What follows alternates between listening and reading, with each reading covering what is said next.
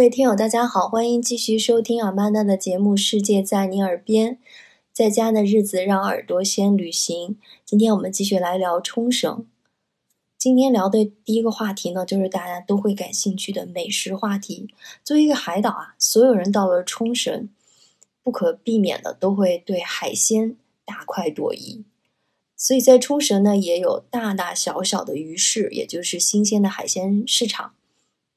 那第一个要说的呢，就最著名的是第一木质公社市场。为什么它会很著名呢？因为它所在的地段是所有人都不会错过的。在冲绳有一条购物街叫做国际通，全长只有一点六公里左右，但是遍布了药妆店呀、餐厅啊。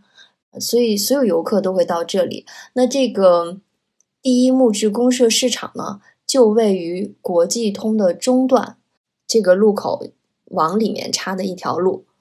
嗯，值得注意的是啊，我去之前在网上看了攻略，他说在每个月的第二或者是第四个星期日，这个鱼市是至少白天不开放的。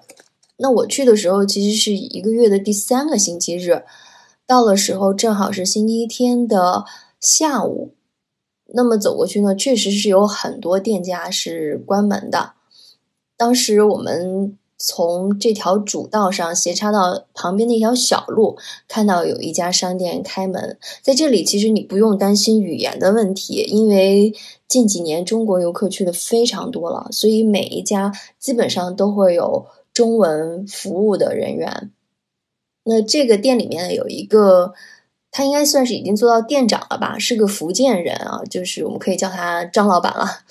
嗯，在日本待了很多年。他讲他的店之所以开呢，主要是因为平时接待的是日本冲绳当地的客人，而且这家店呢，当时是中午嘛，午市他是不收加工费的，其他一些这个鱼市的。店家都是有这样一个规定，是要每个人按人头基本收五百日元左右的加工费。在去之前就被朋友一直安利说，一定要吃当地的一个特色，叫夜光螺。嗯，就是一个大的海螺。为什么叫夜光螺呢？这当然是顾名思义，它在晚上可以发光。这是因为它的表壳有一层类似于珍珠粉的物质。这个个头啊，其实很大，基本上比正常成年人的。一个半拳头吧，这样大小，简单的炒，或者是直接做成刺身去吃。那一个螺，你就可以选择让它按着两种方式一半一半来给你做。我们品尝之后呢，觉得这个螺还是生吃口感比较好。那么其他的海鲜类品种也非常丰富，包括大虾啊、扇贝啊。那还有值得一尝的呢，就是当地的海胆，我记得名字不太准确，应该类似于叫马贝海胆之类啊。和我们平时在国内的日料店看到的海胆相比，它的个头比较大，吃起来口感也更新鲜、更甜。不过坦率的说，因为它所处的这个地理位置和它的名气，在第一木质公社市场吃海鲜啊。并不是一个物美价廉的事情。那我们两个人点了一个夜光螺，点了一份海胆，还点了一份鳗鱼饭，整体花下来相当于人民币四百多。那这个鳗鱼饭啊，在跟我们国内比一下，相当于人民币五十多块钱，其实跟国内的价格也差不多了。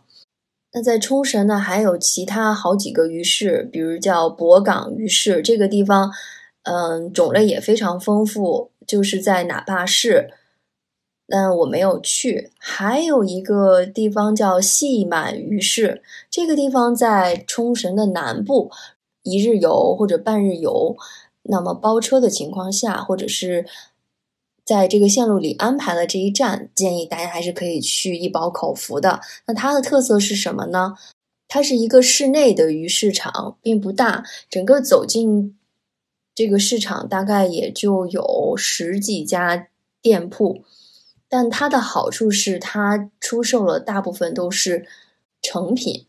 呃，这个地方也有卖呃生的海鲜，但它没有加工的这个服务。另外就是每个店铺会推出一些做好的刺身、做好的烤龙虾、做好的烤扇贝，那这样就非常方便，你可以按照自己的需求去按份来点。还有一个好处就是你买了之后，它会提供地方给你吃，在这个市场里面是不许食用，但是在这个市场外面，它会摆了很多的长条桌椅，你直接就可以在室外的长椅上来。就餐上，相对价格上来说也性价比更高了。一只烤龙虾，一份寿司，一两个生蚝和贝类，算下来将近三百人民币左右。除了吃海鲜，冲绳的烤肉也是不可错过的。首先说是烤牛肉啊，这个层次就差别很大了。冲绳的牛肉石原牛著称。跟神户牛呃相似啊，都是非常出名、口感非常嫩的一种牛肉。那选择餐厅差异就非常大，在当地有著名的这种吃牛牛肉刺身啊、牛排的地方，价格非常高。那也是我们在海鲜店碰到的这个张老板啊，给我们的一个建议，说如果你们想吃的种类丰富一点的，不如去吃一个烤肉自助。据说在冲绳有四大著名的烤肉店，我们应该是去了其中的一家，就叫哪霸烤肉店。半自助式，你进去以后，他会选一些套餐，比如呃肉加饮料，人均在两千六日元或者是三千多日元。那其中你选了这个套餐的价格之后，你就可以在它套餐规定范围肉的种类、菜的种类里面。无限量的去添加，呃，食用的时间应该是在一百分钟左右，基本上可以吃饱吃够。除了牛肉之外呢，也会有烤猪肉啊，烤海鲜啊。那当地其实黑猪肉也是非常著名的，不过最近有新闻呢，是说冲绳的猪在闹猪瘟，所以安全起见，可能吃的猪肉相对还是少了一些。除了烤肉之外呢？那还有一家网红的日式拉面店啊，叫暖木，就是在国际通最核心的路口星巴克，然后往垂直的路上走，走到一半的时候，基本上就可以看到，而且总是在门口有人排队。但是本来想去尝试一下，但是参加一日游的这个当地。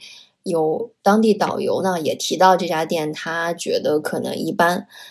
除了这些，还有冲绳有名的就是这个 Blue Seal 啊，著名的品牌冰淇淋店。那进去以后也是可以根据各种各样的口味来选择。嗯，当时有一点贪心啊，首先跟大家说，他这个球给的是非常实惠的，当时是要了两个球吧，为了多吃一种口味，但其实最后。在这样的天气，因为是冬天，确实没有那么热啊，基本是吃不完，有一点浪费的。口感是非常好，那大家量力而行。如果点一个球尝一尝，或者多吃两次，尝不同的口味也是不错的选择。那接下来呢，就要跟大家说一个重头戏了，就是出海观鲸。说到这个活动啊。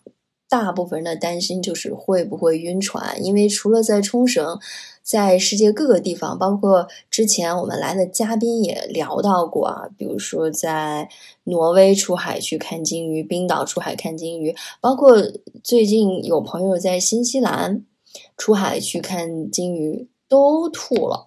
我觉得这个事情可能还是因人而异，而且确实要看当天的这个海面的情况，或者是至少在冲绳，我觉得当天我们去的时候，相对是风平浪静的。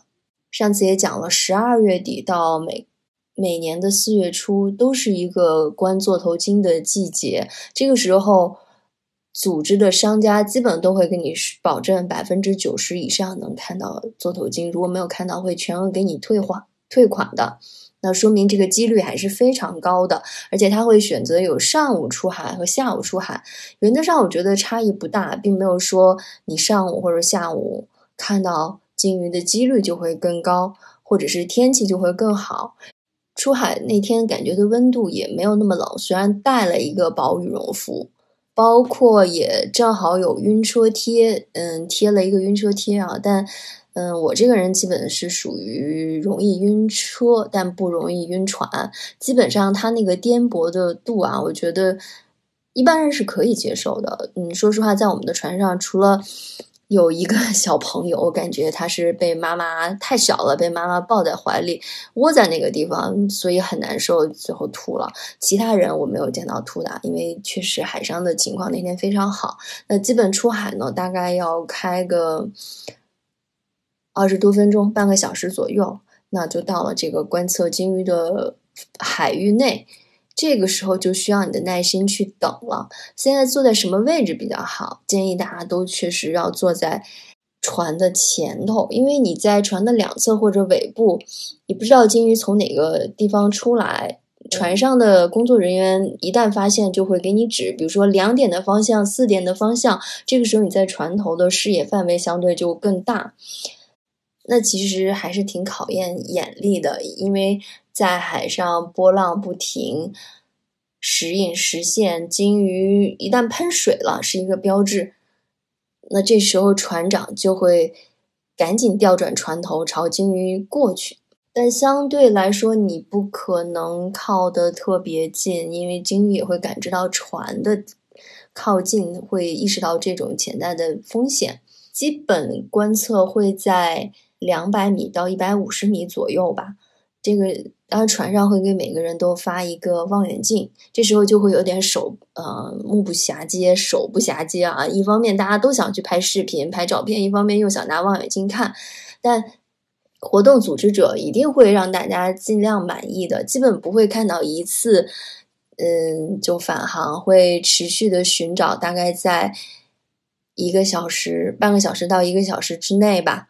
呃，我们的船是还比较幸运，看到了三到四次。那这个地方呢，也会发一个小手册，给大家介绍一些小知识。呃，观鲸大家会看到鲸鱼有各种各样的姿势，一个是喷水，对吧？这个喷水呢，其实就是鲸鱼浮到海面上来呼吸的时候，他们会把肺里的空气强劲的通过喷气孔喷出。嗯，这个远远看的是一个白色的水柱，基本上最高可以喷到三到五尺。这个刚才我们也说了，是在汪洋大海里面寻找鲸鱼踪迹的一个方法。那还有我们常看到的鲸鱼，就是跃起在沉下，看到它的尾巴划出了一个弧线，有的时候呢还会用这个侧面拍打水面。据手册上解释呢，很多拍打和撞击的行为是恐吓侵略者的行为之一。还有的时候，鲸鱼会把身体的三分之一浮出水面，然后把下巴潜进海里，通过撞击海面激起的水花。这个是什么呢？我觉得是它的舞蹈啊，就表明是一种充满快乐、活力的行为。再有就是像。鲸鱼跃起，基本上是自己身体的四分之三都离开了水面，可以扭动了一个身躯，像我们讲的鲤鱼跳龙门的姿势啊。这个手册上解释的是求爱的行为，激起了大量的水花啊，和这个跳跃的姿势是魅力十足。还有一种情况就是鲸鱼可能，嗯，头露出来，把身体和水面成了一个垂直的状态。就像我们在海洋馆里面，可能类似于看到海豚顶球的那么一个状态啊，然后再把身子翻转潜到海面下。据研究说呢，这也是鲸鱼为了确认周边的环境，决定游水的方向而产生的行为。哎，就是把头露出来，四周观察一下，决策朝哪里行动。总体来说呢，出海观鲸的活动还是非常值得一试的。如果你没有强烈的晕船不适的身体状况，那最后讲一讲，大家玩开心了之后，回家之前都会去买一点特产啊带回来。首先说，在药妆店买买买就不多说了，因为买什么样的东西，大家去日本的次数应该也都不少了，各有各自的。心愿清单，但有一个我觉得应该是放在黑名单上了，就是有一袋儿，我开始以为是黑糖，但其实才发现它是黑蒜、黑胡椒、黑醋成分构成的。因为在它这个袋儿上呢，写了一个第一名，感觉是一个美容健康食品，但画的粒儿呢特别像药粒儿，然后你去含的时候，有淡淡的蒜味儿，再加上一点苦味儿啊。我不知道它这个第一名可能是因为它效果决定的，但是从口感上来说非常不好。那喜欢吃甜食的人在冲绳要买什么呢？我觉得推荐两个当地的品牌吧。在国际通的街上就会有一家玉果子玉店，就是卖各种的蛋糕糕点，你可以进里面挑各种口味、各种样式的糕点。那冲绳的特色有两个。第一个就是黑糖制品，第二个呢就是叫红玉。有的人会讲这个就是红薯，但仔细看看差别还是有一点的。因为红薯的芯儿在我们国内，至少北方看是黄色的。有人讲在云南是有这样的红薯，芯儿是偏紫红色的。